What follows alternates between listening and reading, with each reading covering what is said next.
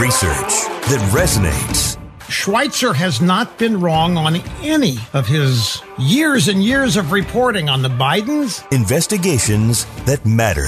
If your last name wasn't Biden, do you think you would have been asked to be on the board of Burisma? I don't know. I don't know. Probably not. But that's, you know, I, I don't think that there's a lot of things that would have happened in my life that, uh, that if my last name wasn't Biden. The only entities, the only people that would report on this, and Peter Schweizer, who deserves a Medal of Freedom, in my view. This is The Drill Down with Peter Schweizer. Hi, this is Peter Schweizer, and welcome to the Drill Down, where we relentlessly expose cronyism, corruption, and the abuse of power in Washington, D.C. Joined as always with Eric Eggers. Eric, how are you? I'm wonderful, Peter. You know, it's a uh, it's a post woke environment we live in today. You can breathe the air freely without worries about cultural censorship. Yeah, I was going to say uh, college has changed a lot. Primary school, elementary school, uh, middle school, high school has changed a lot since I was young. Woke mean you actually got up at you know six thirty in the morning to go to school. That's so good. Uh, yeah, it's so good. that. Thank you, thank you very much. Um, and we face these challenges today because that is the biggest problem that we have in education, and that is the fact that we have this wokeness, critical race theory, et cetera, and that's what we're going to be talking about today. You know, it's funny. I was actually at a party with my pediatrician, and uh, she mentioned the fact that she's concerned. She's like terrified of sending her child to school because what happens if your child, who has maybe conservative values in their home, comes up and enters a classroom with a teacher who doesn't have that? Like, what sort of punishment, persecution type issues will they encounter? And that's at the elementary school level. Imagine what's happening in middle and high school and even college now. Well, rather than just the two of us uh, riffing on this, uh, we have a very special guest today, Kenny Xu. He's the president of Color Us United. He is an advocate for a race blind society. Imagine that. He's got a terrific book out called School of Woke that literally just came out, we're going to be talking about that today. Kenny, how are you? Thanks for joining us. Hey, Peter, it's great to be on again. Thank you. So, Kenny, uh, let's start with some basic elements um, because a lot of people hear phrases like critical race theory um, and they kind of know what it means. But could you just give us a thumbnail sketch of what it specifically means and how it developed in uh, the United States as an idea? And then we're going to talk about how it's been applied all over the place. Critical race theory asserts that America is a systemically racist country. Uh, it says that black people have the right to blame white people for their problems. Uh, it says that as long as society still has disparities, it is a result of racism. Uh, so basically, critical race theory questions that America has even made any kind of moral progress at all racially, and is really trying to deconstruct the whole system of this country in order to serve basically a racial reparations agenda. And what it does, Kenny, is it essentially strips any responsibility, right, of either the so called victim or the so called perpetrator. Because, in other words, if you are underperforming in school, uh, if you're not doing as well at your job and you're not being paid as much, you can blame that on systematic racism. On the other hand, if somebody does actually encounter some level of bigotry, uh, somebody could argue, well, it's not really my fault, uh, it's the system's fault, right? I mean, it, it gets rid of individual responsibility in any context as far as race and uh, race relations are concerned. Right. It's the ultimate de-responsibility ideology, for lack of a better word. It's the ultimate victimhood ideology. Uh, when you are when you believe in critical race theory, when schools practice critical race theory, when schools teach this sort of philosophy to their teachers or their administrators, they're basically saying you can't blame kids for anything that they do. You can't discipline kids because that would be racist, especially minority kids. Um, kids' grades, their test scores, they're artifacts of white supremacy anyway, because objectivity, punctuality, those kinds of things, those are white supremacist constructs. So let's not just let's just not have any standards for kids. Let's just not ask them to behave. Let's not ask them to dress well. Let's not ask them to not cuss. Let's not ask them to obey the teacher because all you're doing is obeying the white master at that point. And so the consequences of critical race theory in schools, as I think many parents and teachers are waking up to in our country, are severe. And my new book, School of Woke, chronicles this. It's weird to think about the COVID pandemic as being a blessing in that way because I think that these are things that, as you document in your book, started in the 70s and became entrenched and inculcated in the teachings of, of many different schools. But I think it wasn't until we saw, because school essentially went online and became available for public consumption, just how crazy some of these ideas are. And, you know, you've worked here as a GAI fellow and, and working on this book. Um, I guess what do you think was the tipping point, or when do you think things started to change and people started to realize just how bad it was? I think people are still realizing how bad it is. I think it's really just started. Um, the the backlash to critical race theory. It's really been under the table for forty some years, and then in 2021 during COVID, some parents and teachers woke up. But I guarantee you, the majority of Americans still have no idea what is truly going on in the schools. Fundamentally they don't understand and i think that this is something that this book seeks to enlighten people on fundamentally they don't understand what schools have transformed into. They have stopped becoming primarily concerned about learning about student learning in which a student needs to learn certain skills in math science and reading in order to progress from grade to grade.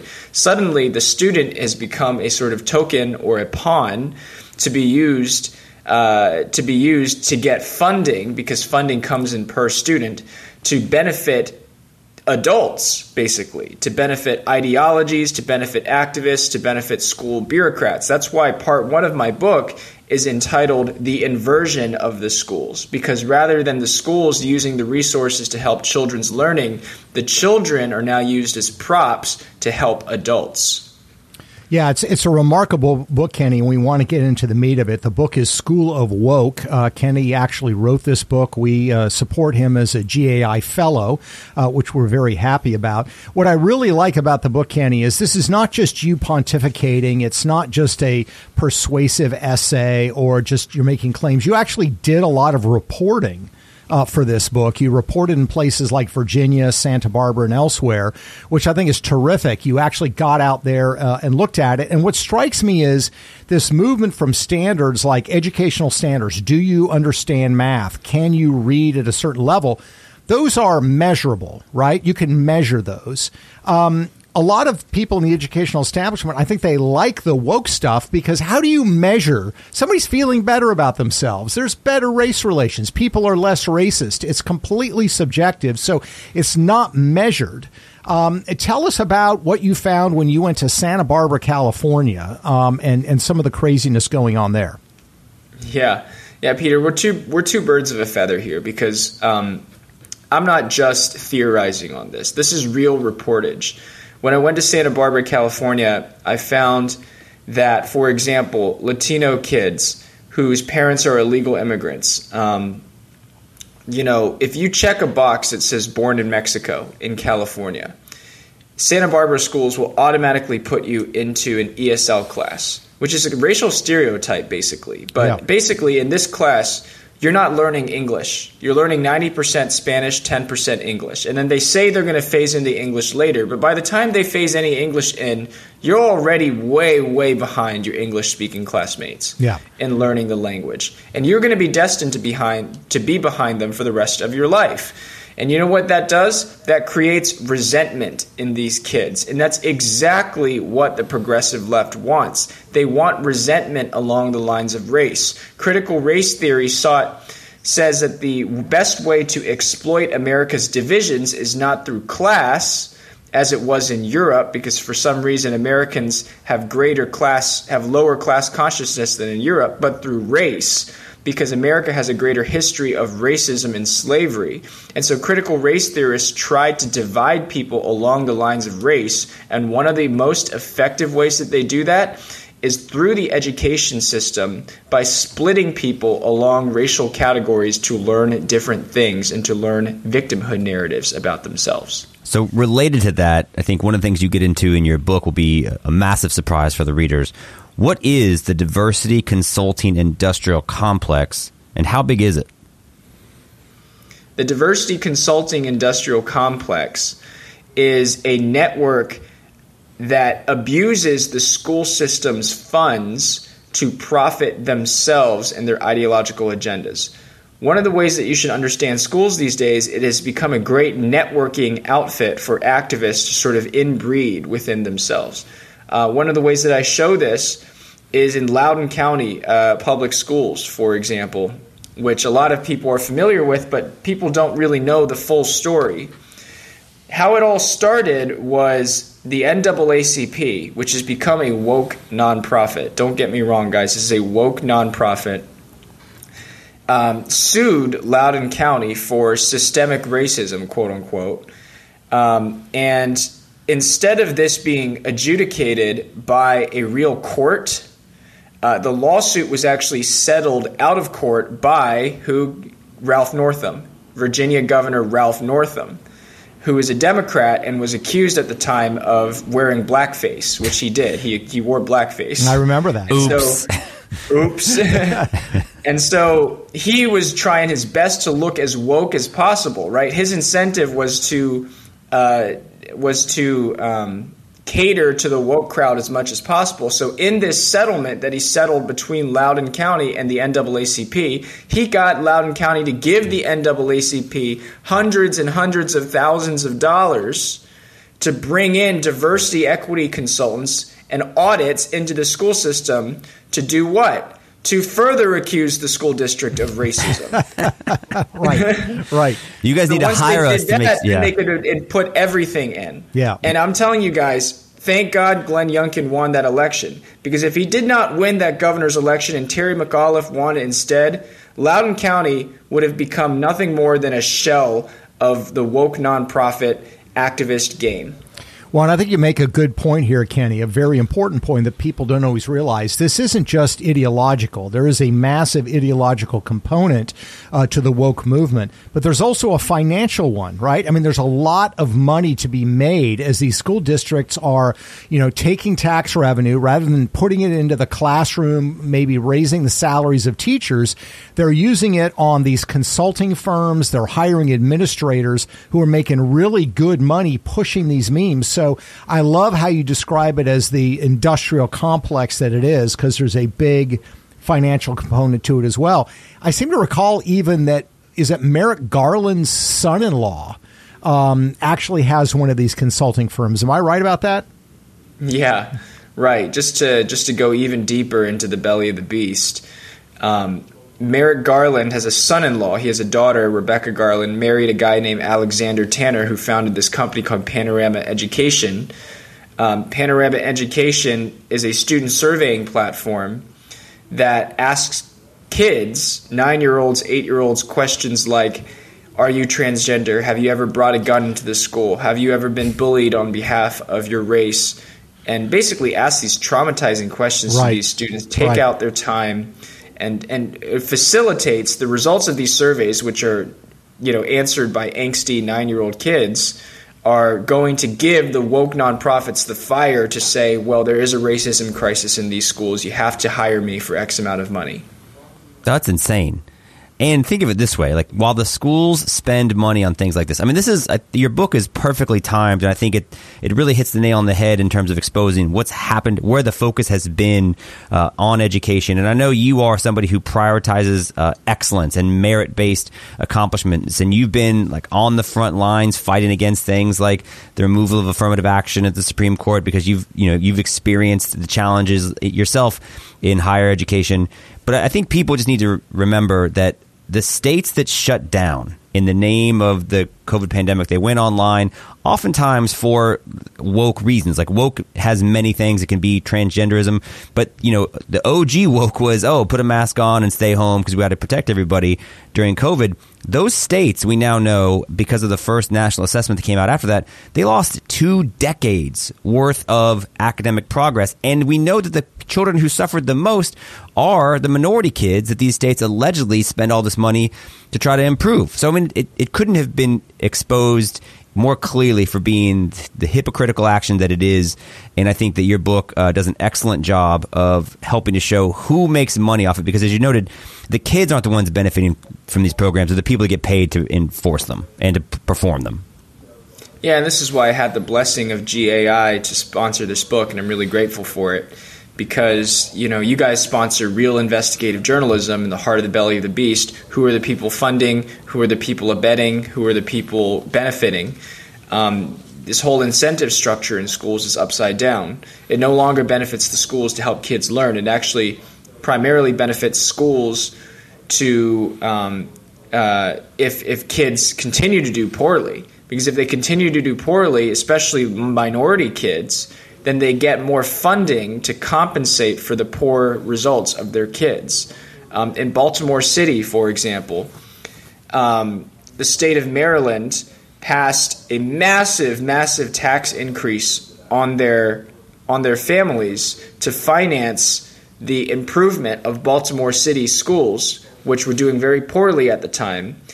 And it turns out Baltimore took so much state funding, they vastly overspent it, gave huge salary increases, got accused of tons of corruption because the mayor was actually accused of selling $500,000 worth of her books to the school system. Oh, I remember that, yeah.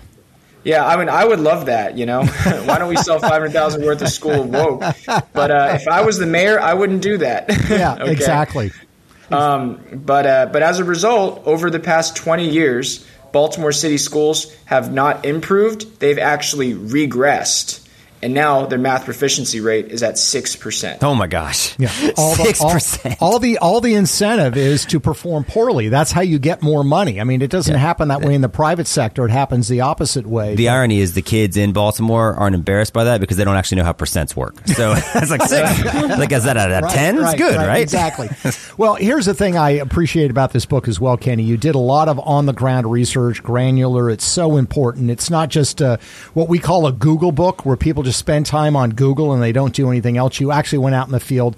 I also like it because part three of the book is titled The Parent Led Revolt. In other words, if you read this book, and I would encourage everybody to pick up a copy of it, School of Woke by Kenny Xu. Uh, it's not just saying, here's how terrible everything is. You actually recount and show how parents are actually fighting against this. They are leading the revolt. They are standing up against school administrators, uh, school board members, uh, showing their outrage, and they're actually organizing to fight this. So there's an there's grounds for optimism here. Let me ask you: Is David actually going to defeat Goliath? Because we know that these school administrators have so much money, so much political power. Are you optimistic that parents can actually win these battles?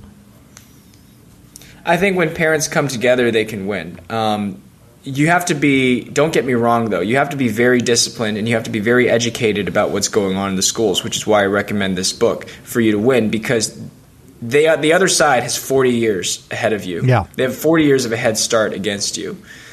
But here's the way here's the way it works, and I, I sort of tell about how the sausage gets made, so you can, for lack of better word, break the sausage. you uh, go you know, um, first, you know, you got to go to your local school board and you have to win elections, school board elections. Then your school board candidate needs to look at the funding sources and deny that funding to, that advances this, the, the woke agenda in schools. Then, at the state and federal level, you need to advocate for laws and policies that tie funding to student outcomes, not adult inputs. That's not what's happening in Washington right now. That's not what that's not what's happening in Annapolis or uh, Tallahassee right now. Um, that's what you need to do. So it has to be local, state, and federal, and at your dinner table. You need to educate your own kids about why it's important to be colorblind uh, to stand against the critical race theory that is infiltrating your kids' minds. Well, and I would just say, I mean, you and I are both a product of public schools, uh, and we could say, oh, that was a long time ago. They're so terrible now, and they are. But public schools, I think, are worth fighting for, and you have to fight for them. And it's very tempting for people who can afford to do it to simply say, I'm going to put my kids in a private school, uh, and to hell with the public schools. And I would argue if you do that, you've ceded the ground, Eric, um, and um, you're setting up future generations for us to lose because they will indoctrinate kids, and they, and they are doing it right now, and they will win if we see them this ground. I think the one takeaway from me, and I think the takeaway from many parents of school age children from the COVID era is that you are empowered and you are in charge, and it's up to you to make sure to take responsibility and ownership over the experience your children have in school. If you don't like that they might be exposed to something in the library, then be aware of what's in the library, right, and raise flags as many people in the Moms for Liberty groups are doing. Uh, if you know you don't feel like the cultural um, inputs at the school are good, you know, there's virtual schools. There's a lot of options now for kids, but you're absolutely right. We should not cede public school uh, to the land of the woke. And I think that, but the step one is to your point, you have to know what the landscape looks like, and that's one of the great things I think Kenny has done in this book because it can be quite scary. But I think the good news is is that there are parents the for common sense picking up wins all over the place. They are, they are, and I would recommend people pick up School of Woke by Kenny. It can be intimidating if you're a parent because when you go into these school board meetings, the experts will tell you, "I'm the expert. I'm the one that has knowledge. You're an ignorant parent." Essentially, sit down and trust me for it. This book will equip you to know exactly what they're doing in your schools and how to fight it. So, Kenny, I commend you for doing the book. What are you working on now? What is next? I know you just finished this and it just came out. What are you going to continue to focus on education? Are you looking at other issues? Where are you headed now? Yeah, so my group, Color Us United, we are fighting DEI, uh, diversity, equity, and inclusion across all platforms higher education, K 12 education uh, medical schools is something that we've recently had a recent victory on. We compelled UNC, University of North Carolina, to rescind their DEI policies that would prioritize Terrific. doctors of a certain race over the most qualified doctor. So don't get me wrong, I'm laser set on actively fighting for an excellence based America. And you can find out more at colorusunited.org. Well, I would say get in touch with Kenny, get a copy of his book. Not only is a fierce lion as a fighter, he's also a terribly nice guy. So you will enjoy to get to know him, and he will fight shoulder to shoulder with you wherever you are battling uh, these forces. Eric, your final thoughts? That I do think that the city of Annapolis is clearly a, a great client. You know, so sell some books there. Let's sell some books to the yeah. the, uh, the, school system in that way. No, I think uh, I, I do think this is maybe the most important issue facing the country today more than anything else. We, we talk a lot about Hunter Biden and federal government corruption, but actually, I, I gave a speech uh, not too long ago, and they said, "How do you get people?" at the local level to register to vote and to engage. And because I think they, so many people are disaffected. And I think the, the point to make is that Hunter Biden's story matters, but it's not going to impact the way your kid grows up. It's not going to impact who they're going to become as an adult. The school they go to will shape that right? The local government and the culture and the way that the values they see every day in the school system, and for parents to cede that ground as they have done uh, for such a long time, I think is one of the reasons why we are in the shape we are in the country today. So I'm glad that people like Kenny are doing things to help empower and equip parents to start taking back control over their own families because that's really what it comes down to. Well, we've been talking to Kenny Shoes, the author author of School of Woke, which I highly recommend. He is the head of an organization called Color Us United, which is fighting for a race blind society in the United States. So important, and we're also very thankful that he's been a GAI fellow as he has written this book. Uh, we thank you all for listening. Uh, please reach out to Kenny um, if you are fighting this battle. And you can find our podcast at thedrilldown.com or wherever great podcasts are located. Thanks again for joining us. Until next time.